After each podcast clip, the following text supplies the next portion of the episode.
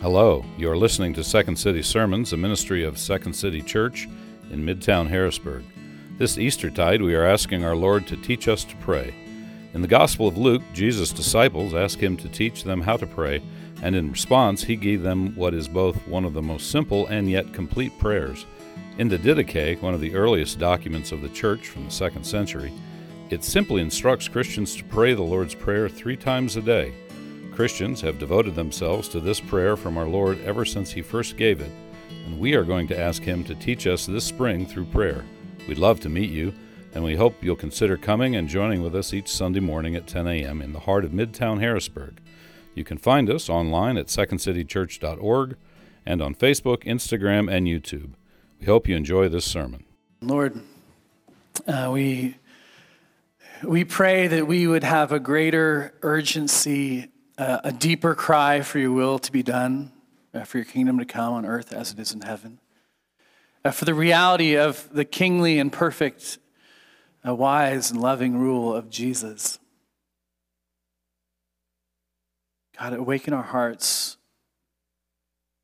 uh, conform our desires to you, Lord. Speak to us now. And may the words of my mouth and the meditations of all of our hearts be pleasing to your sight, Lord, our rock and our redeemer. Amen. So, uh, you, you all are probably very aware and anticipating with sort of an, a very eager anticipation that this coming week is the coronation of King Charles. You all have it on your calendars, no doubt. I can see it in your faces. Um, he's been heir to the throne for 70 years. 70 years. Um, it's a rare occurrence, a coronation. It's about as rare as Halley's Comet, actually. Um, one New York Times article that I read said that many in the United Kingdom are taking it with a take it or leave it shrug. Um, particularly, this article highlighted the, the recent dysfunctions within the royal family as contributing to this shrug. In a recent poll, get this, this is kind of remarkable. 64% of adults, and this was done in Great Britain, said they had no interest in the coronation. 64%. None. Um, as you would probably imagine, in most of history, there's just no way that 64% of people living in a given area would sort of shrug off a new ruler, a new king. Um, and quite honestly, if he had the power even of a president or of a prime minister, um, the ability to really enact laws and all the rest of that, there's no way that 64% would shrug that. Uh, I mean, you know how interested we are when we get a new mayor in Harrisburg or, or, or a new governor or a new president. And an enthronement of a new king or sort of a swearing in of a new leader, here's what it can do, right? It can either make you sort of queasy with dread or with fear, or maybe elated with joy, the prospect of something new coming, either for good or for ill. Um, one person that I read this week said if you've never had to fear when a new prime minister, president, or monarch comes into power, then you've lived a life of rare privilege. It's a rare privilege to not fear in that kind of setting. And so I was thinking about movies, and um, maybe you'll remember this scene from The Godfather. Um, Michael Corleone is in this ornate, huge New York Catholic church, right up at the baptismal font, right up here where our choir loft is. Um, and he's there for his nephew's baptism. And during the baptism, he, or actually some people think it was largely his dad and maybe even his brother that sort of orchestrated, but during the very baptism, the heads of these other mafia lords are murdered by Michael Corleone. Um, he's arranged this killing, and why has he done it? To say that there's a new kingpin in town. And you better fear and you better act accordingly. So the scene is actually unbelievably intense. Um, at the beginning of this baptismal scene, you know, you're hearing all the, this like beautiful church music, this classical music going on. And the priest is saying some things in Latin that you don't really understand. He's probably explaining some baptism that everybody's like, okay, don't know what he's talking about. Um, but as the scene unfolds, right, there's all these people that are getting in place. This guy's putting on this chauffeur outfit, and this other guy's like carrying this box up these stairs. And at the very point when the priest starts speaking in English and starts to ask Michael these questions, these baptismal questions, he says this Michael, do you renounce Satan? I do renounce him. Do you renounce his deeds? I do renounce them. Do you renounce his pomp? I do renounce them. It's like a baptism of blood. A new kingpin is, ta- is in town. And there's this sort of fuzziness in this scene that actually sat with me, particularly as a minister, when I'm thinking about this. This person's claiming Jesus and baptism, and yet saying, I am the king. Live accordingly. Kingpin, reigning, instilling fear, demanding others bow down. And um, we all know that we have lots of reasons to ask the Lord, Your will be done, Your kingdom come on earth as it is in heaven. But then at the same time, I think we all have all kinds of questions like, what are we even talking about when we're talking about a king? And why is there all this confusion about Jesus and king and ruling, us ruling, and what's going on? What are we saying when we're saying on earth as it is in heaven? Okay, so my, my intent with this sermon is to hopefully put some clarity to this. And I want to do that. Y'all have heard me say this before, but it just works with three points that all start with P because I'm a Presbyterian minister named Peter. And I just have to say that again. Um, so the first one is kingdom as place. Kingdom, the second one is kingdom as purpose. And then I want to say the kingdom as person, okay? First, kingdom as place.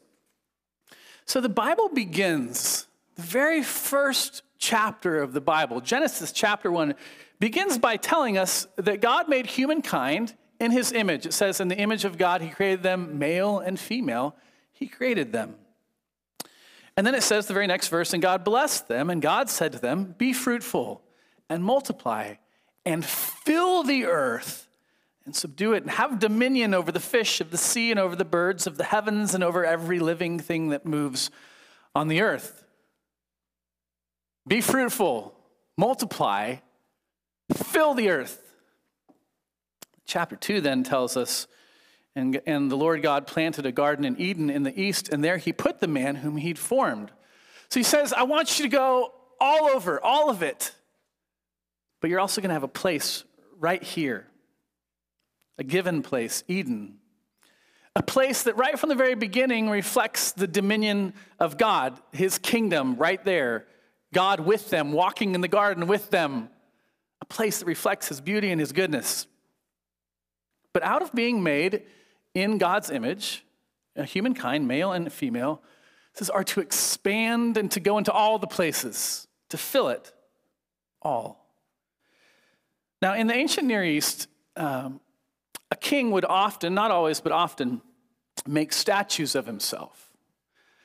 And those statues would maybe be put on the borders of his land. So if you were entering in on, say, I 81 from Maryland up to Pennsylvania, you would have a statue of the king of Pennsylvania. Don't, I know we don't have a king, okay. Um, but think about it like this it's like going to another country. You go up to Canada and you see on their currency the Queen.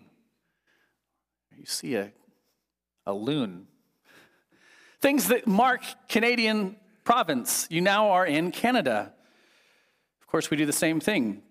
We have quarters that mark states. We have a $5 bill that has Abraham Lincoln and Benjamin Franklin on the 100. And what's happening is you've, placed, you've gone into a new place and you're saying, oh, this is the laws under which I now exist. This is the currency here. Here's the main figures under which give guidance to how this place runs.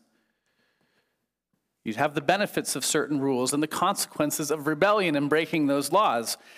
And there are Adam and Eve long ago, made in the very image of God. And what they are told is fill it all. Be my statues everywhere. Extend this little picture of the kingdom of God, the domain of God, into every single place imaginable. They were to be living statues all over the face of the earth. They were to say with their lives, by their actions, by the way they cared for the trees and the rivers, their children, their neighbors, by the way they showed up to work and showed up to worship, that God is king. He alone is king from the east and to the west and the north and the south, all of it. There's one king. I want to say this the kingdom work, in your kingdom work, and the kingdom work of Adam and Eve long ago, and every person since, is always uh, in a given place. Um, it's, in, it's in your home on Penn Street, right? It's in the school that you teach out, out in Mechanicsburg or in Edgemont. Um, it's in you with the particular relationships that God has given you to parent in the bedroom and in bathrooms and, and all of that. But the intent is always that God's kingdom, though found in the particular places, would have an extent over the whole world. That was always the intent that God's kingdom would expand everywhere. The kingdom takes on the particularities of your place, but the kingdom place is always meant to expand to all the earth. Kingdom extent is everywhere. It's always been the case that we were to say, on earth as it is in heaven. Now, okay, kingdom place everywhere, kingdom purpose, kingdom purpose. And the main thing is all things. Kingdom place everywhere, kingdom purpose, all things. So here's what I want to do. I want to move through the story in the Old Testament a little bit with you. We began in Genesis chapter 1, but as you move through Genesis, you move through Exodus, you follow the people of Israel out from slavery in Egypt and through to the promised land. Um, what you will read almost immediately once they've entered there, primarily in the book of Judges, is that there was no king in the land fact, what we hear again and again in that book is this the people of Israel did what was evil in the sight of the Lord. And then again, the people of Israel did what was evil in the sight of the Lord. And then again, the people of Israel did what was evil in the sight of the Lord. And almost every time when that phrase is mentioned, there's actually an almost an immediate reference right afterwards to some king that they're then they lose a battle to, or they're subject to, or some other God that's deciding their fate and their world. The people of God there people of Israel doing what was evil in the sight of the Lord always influ- was influencing who they bowed down to, who they thought was the king. The two are almost always connected. The very last verse in that book ends like this In those days, there was no king in Israel, and everyone did what was right in his own eyes. And you're supposed to think right there, okay, that's thinking of an earthly king. That's true. That's part of what's going on. Um, but you're really supposed to say, they've rejected the kingship of the Lord. There's no king because they've said, God, we don't want you to tell us what to do. We don't want to live for you in this particular place and expand it outward. They were to be his statues starting in the promised land then extending out to the rest of the world, but they gave themselves over to other kings, other gods. What we see in that is havoc breaks out time and time and time again. Um, you see, just as the people of God were to see that the, the place of the kingdom was to be given and yet always expanding to all places, so they were also to see that the purpose of the kingdom was to direct all of their being. They found their life, their directive from the king. The kingdom was to be in their hearts and to flow from their hearts out into their hands and their feet and all of their being. The king was to rule all places, but also all things. And they rejected this rule again and again and again.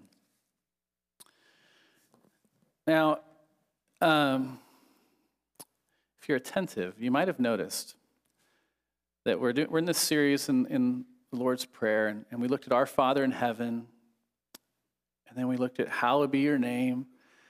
And then the next two petitions are Your will be done, Your kingdom come on earth, and then on earth is in heaven. It serves as a transition. But I'm putting together two petitions Your will be done, Your kingdom come. I'm doing that because the kingdom of God in the Bible is rejected in the same way that the will of God is rejected. And it's invited in the same way that the will of God is invited. And it's celebrated in the same way that submitting to God's will is celebrated.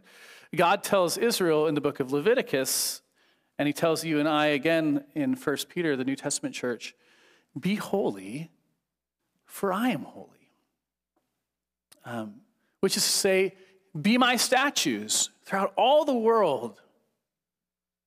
What he's saying is have my purpose be yours.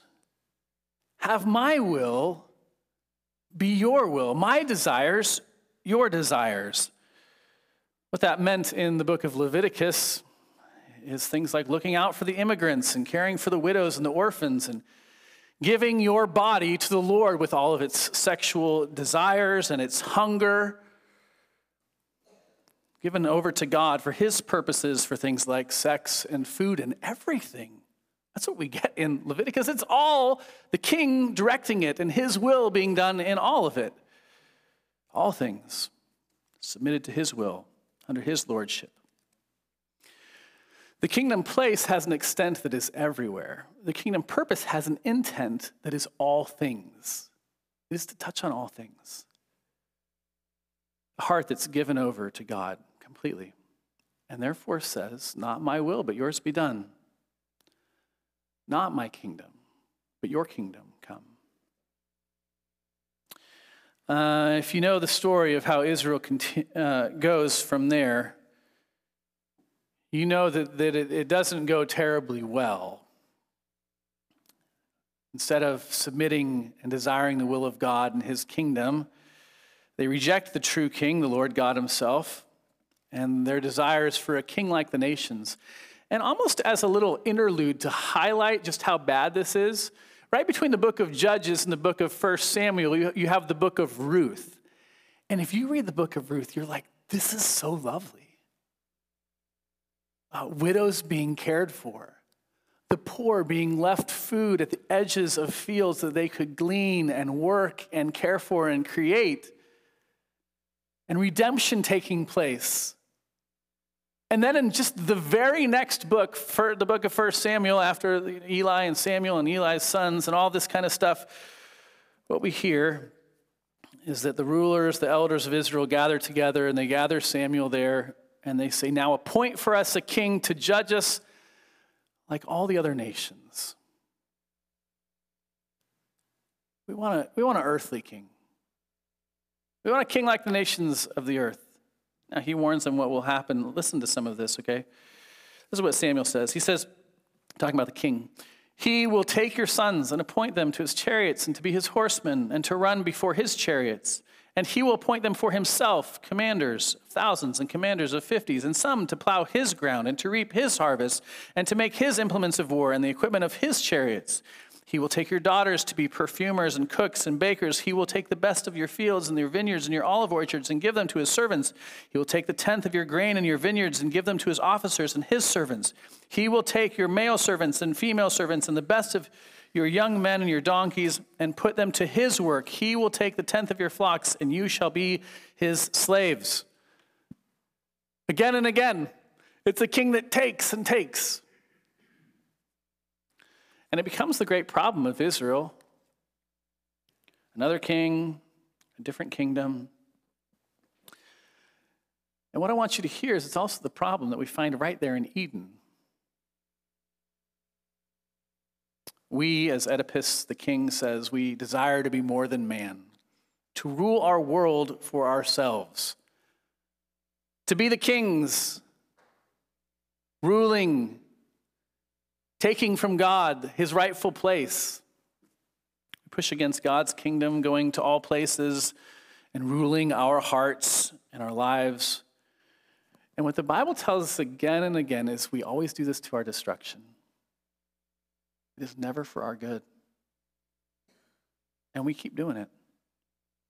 Sin begins in the garden with the rejection of the rule of God, and it manifests this ugly reality and its ugly effects again and again and again. And what we say again and again is, You're not the king of this world. You're not the king of my heart. You're not the king of my life. We want a different king. So, it is kingdom place, right? And the extent is the entire world. Always finds particularities, but its intent, extent is to all things. A kingdom purpose, and the intent is the whole heart. And the whole heart in the Bible means the whole life, every aspect. And yet, what we find in the Bible is this is rejected again and again and again.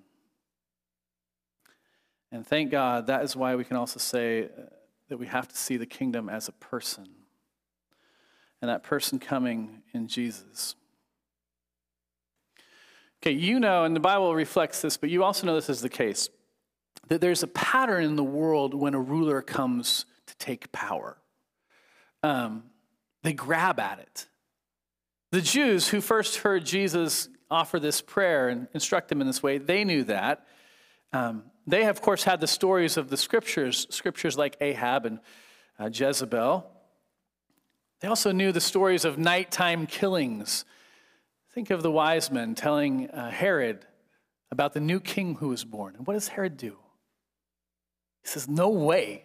Nobody's taking my power from me. He slaughters the innocents. They would have known likely the story of Julius Caesar's stabbing et tu, Brute. They knew the way power unfolds. January 6 riots, widespread slaughter of Native Americans in the name of manifest destiny, uh, kings, presidents, ancient power struggles, modern power struggles. They knew it, just like you do.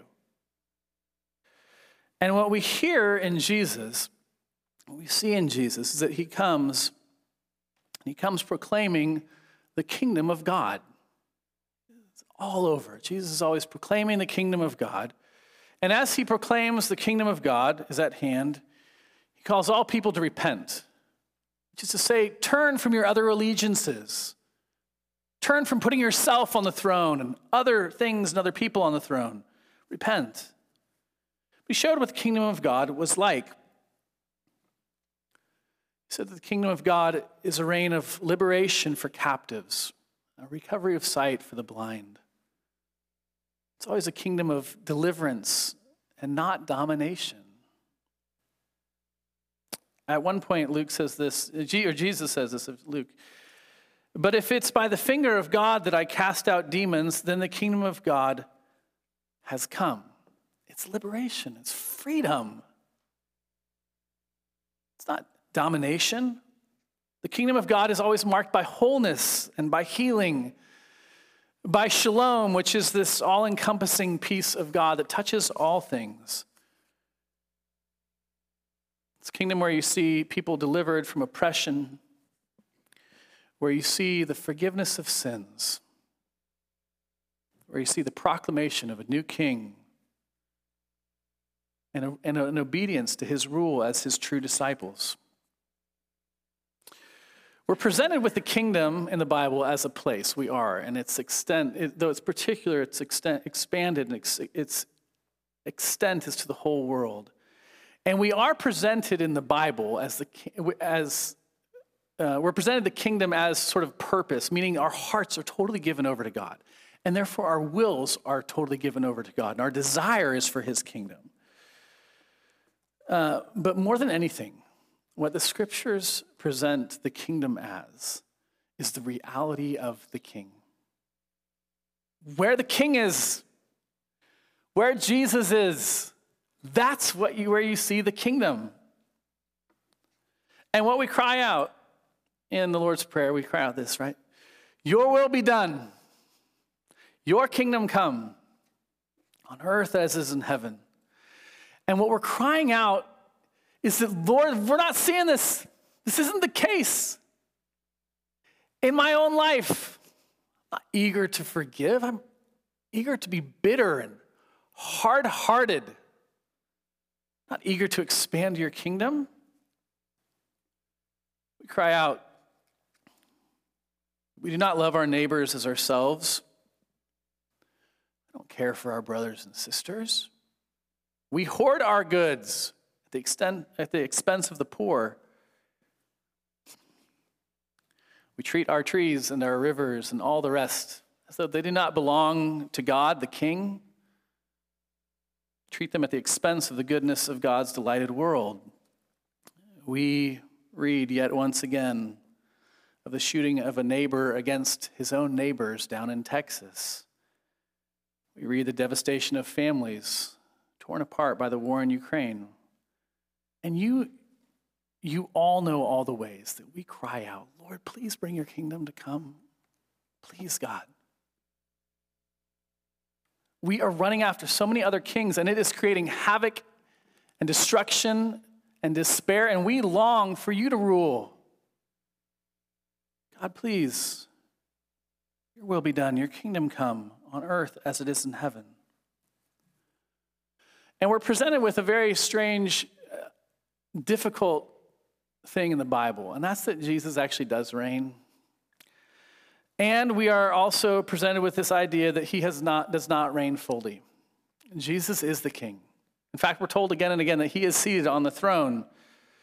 But in some ways, we're living this in between time.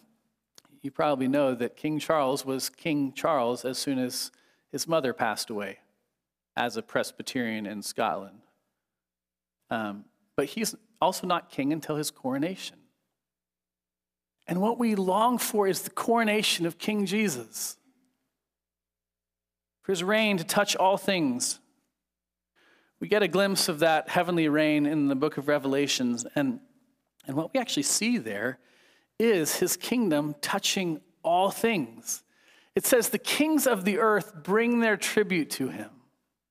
It's touching all things, all places, all people. It's touching the deepest places of the heart, our desires. It says there's a place of no more tears, no more crying, no more pain anymore, the ache, um, the constant ache of our hearts will be touched and perfectly healed by the true King and all people are falling before him.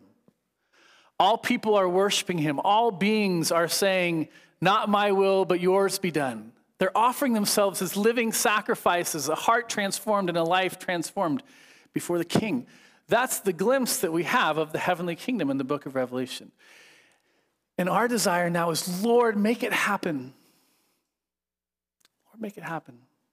We look around, we just see the havoc of living for ourselves and living for other kingdoms. Your will be done, your kingdom come on earth as it is in heaven. We live in the reality of uh, D Day with the hope of VE Day. You know, the Allied forces there in World War II landing and securing that foothold in France and Normandy that is well celebrated. And yet, the real thing didn't happen until the Nazis actually surrendered. And what we are crying out Lord, would all things be surrendered to you, King? Would you rule? Brothers and sisters, Christ's reign, uh, his, which is perfect and lovely and beautiful, his reign is secured by the cross and resurrection. He is ascended, he is seated at the right hand of the Father. And he will come again to judge living and the dead. He is the King eternal. He is seated at the throne. But we cry, Your will be done. We pray, Your kingdom come. We long for earth and heaven to be wed again. And Jesus says, I'm coming. I'm coming. This prayer is not some wishful thinking. Jesus says, My will will be done. My kingdom will come on earth as it is in heaven. Let me pray for us. Lord, oh, how we like to put other things on the throne. Like Adam and Eve long ago saying, We should be the king. Like the people of Israel, again and again and again, saying, We don't want you on the throne, Lord. God, I pray that we would see the beauty of King Jesus. God, who's always coming and bringing deliverance, not domination. The King who comes and doesn't kill but brings life. The King who comes and gives of himself.